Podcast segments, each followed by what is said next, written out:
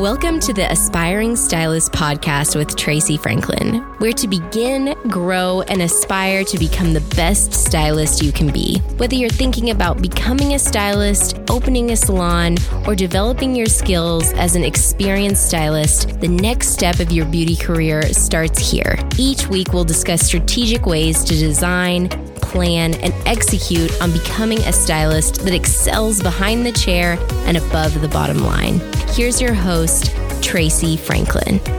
Stylist, what can you expect your first year as a hairstylist? So, you've just graduated beauty school. Congratulations!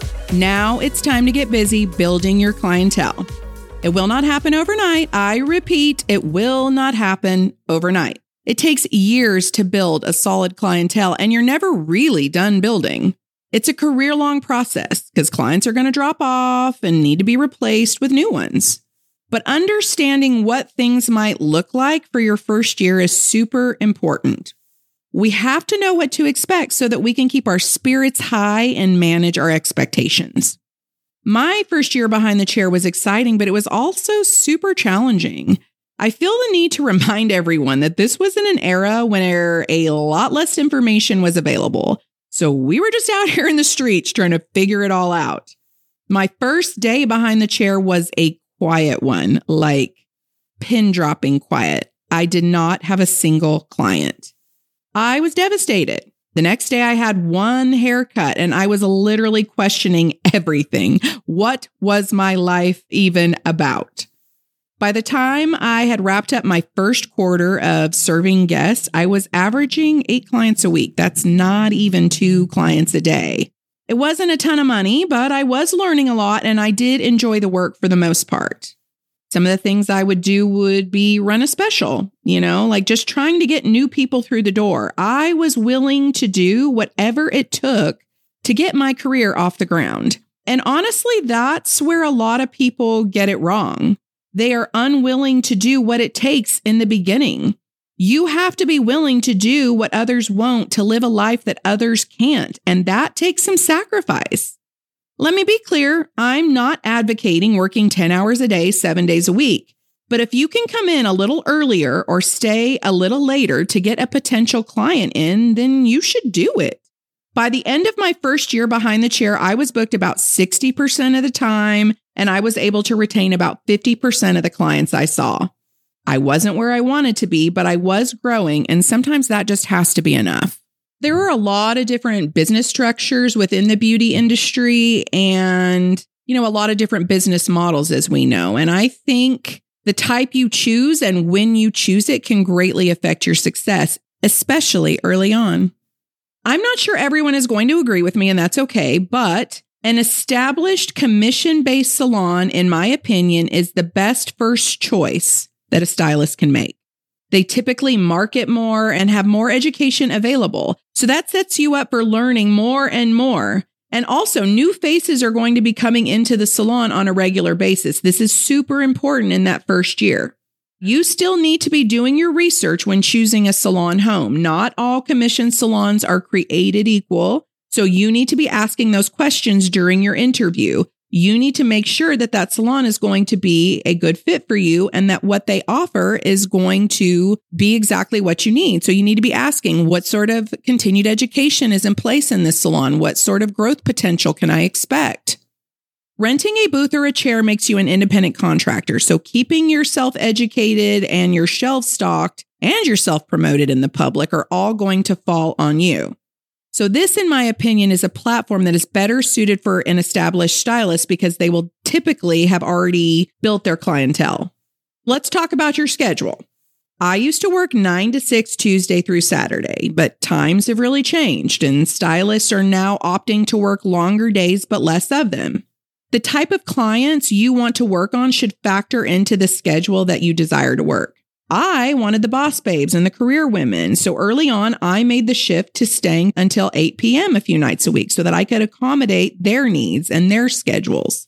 But never be afraid to pivot to create a schedule that best suits you. You need to be willing to accommodate the guests that you want to serve most. So sometimes that does require a little pivoting. During school, I was really hoping that some of the people I worked on would follow me, but most of them didn't. So I was really starting from scratch. And typically, a type of client that visits a beauty school is there for a number of reasons. Maybe that's what best suits their beauty budget. Maybe they just really enjoy the interaction between them and the students. But typically a academy or school client is going to stay with the school or the academy. And that's what I also experienced, but I did have a few follow me. Building your clientele early on is very much about whatever walks through the door. You know, don't be too picky because you will limit yourself during a time when you really don't have that luxury. If I was cutting a man's hair, I made sure I was marketing myself to him about the services that I offer women. I mean, he has a girlfriend, a wife, or at least a mom or sister, and she's really who I want to be working on. So I offered incentives and discounts for referrals to encourage people to send me their friends and family. No matter what I was doing or who I was working on, I gave it my all. I wanted and needed the clients that I was serving to come back. So I would rather be doing something than nothing. So repeat clients were always the goal. In the beginning, I ran promotions and I gave discounts and even offered a few freebies as add ons. You will get to a place where that isn't necessary anymore, but the beginning isn't that. Now, with social media, attracting clientele is easier than it has ever been, but you still have to put in the effort. You can't just post a few pics and expect a van full of people to show up and book appointments. You have to stay on top of it and you have to make sure that your content is making real impact. Post regularly, make good content, post polished looks and definitely videos. And now I really love to see the demonstrations. Get on there and teach your followers something new that they can do with their hair. Show them what you're made of. This is where you get to show up and showcase your personality and your abilities. Statistics say that a stylist can expect to make anywhere from $14,000 to $31,000 their first year behind the chair. Now, I know that that sounds like a wide range. Well, that's because it is. The type of salon you work in and what you charge for your services and how much you work all play in taxes, commission percentages, and how many services you actually perform are also huge determining factors. Even an established stylist can experience major fluctuations in their income, so you have to have a budget. If you've just had an especially high performance week, then it's probably a good time to put some of that away for a week that doesn't go so well. Clients cancel, people get sick, and planning ahead is the only way to make it through the unexpected. So, no matter what type of salon you work at, the chances are you will be responsible for your own health insurance and your own retirement. So, keep that in mind during your planning and budgeting. Work life balance. Is it a myth? well, it really is in the eye of the beholder. I was and always have been super passionate about my craft. So I work a lot, but I work a lot because I enjoy it and because I want to. You have to go out and you have to find your own balance. But don't forget, in life, the results are directly linked to the amount of effort that you're putting in. Your first year behind the chair can be challenging in many ways. You're going to be working with a limited skill set, so you don't have the experience that seasoned stylists do. You're going to feel overwhelmed and unsure of how to go about performing new services sometimes. And unfortunately, not every client you work on is going to be patient and understanding while you learn and grow. And that can definitely cause you to feel a bit anxious. Sometimes your self confidence may take a hit and, you know, you're going to have to get good at shaking it off and moving past that. The physical demands of your job are going to be exhausting. You have to take care of yourself. You have to take your lunch breaks. You have to stay hydrated. And honestly, I am a huge advocate for making sure that you get the sleep you need to be your best self. Now, I know all of this can sound a little bit discouraging and a little bit doomsday, but I'm here to shoot you straight and I'm here to make you aware of the challenges, but also the benefits. As hard as you are going to work in this first year of your career, you are also going to grow so much and learn so much and experience so many first. It really is such an exciting time. Keeping yourself up to date on what's happening in our industry is non negotiable. You have to keep fresh ideas for clients on hand. They look to us and we need to be ready when they are looking to change things up. That's going to require some additional classes. We have to keep learning. Surprise, another plug for education.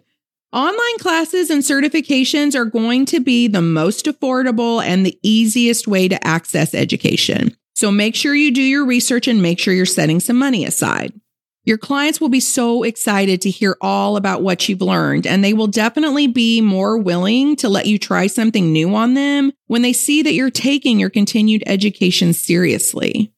Hair shows are so much fun and they're inspiring. And for the price of admittance, you have an entire convention hall full of educators doing demos and offering free advice. There's no excuse for not staying educated, for not evolving with the industry. I share all of this with you because you need to know what to expect and what's normal, and so that you don't feel so alone. Thank you for joining us on this episode of the Aspiring Stylist Podcast with Tracey Franklin. If you enjoyed listening and you want to hear more, make sure you subscribe on Apple Podcasts, Spotify, or wherever you find your podcasts. The Aspiring Stylist Podcast with Tracey Franklin is a Morgan Franklin production. Today's episode was written and produced by Morgan Franklin. Editing and post production by Mike Franklin. Want to find out more about Tracey and the Aspiring Barber and Beauty Academy? Go to aspirebarberandbeauty.com.